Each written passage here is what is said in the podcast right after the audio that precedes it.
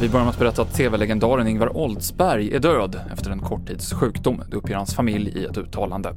Ingvar Oldsberg ledde flera av Sveriges mest sedda tv-program som Tipsextra, Bingolotto och På spåret, där han var programledare och Björn Hellberg var domare. Och så här säger Björn Hellberg om sin vän och kollega.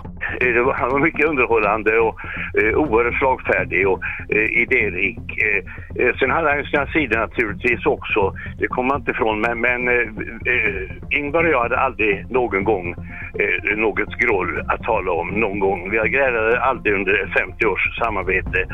Eh, så, så att jag minns ju honom mm, mest med ljusa sidor. Han var eh, hela tiden kreativ och eh, nyfiken.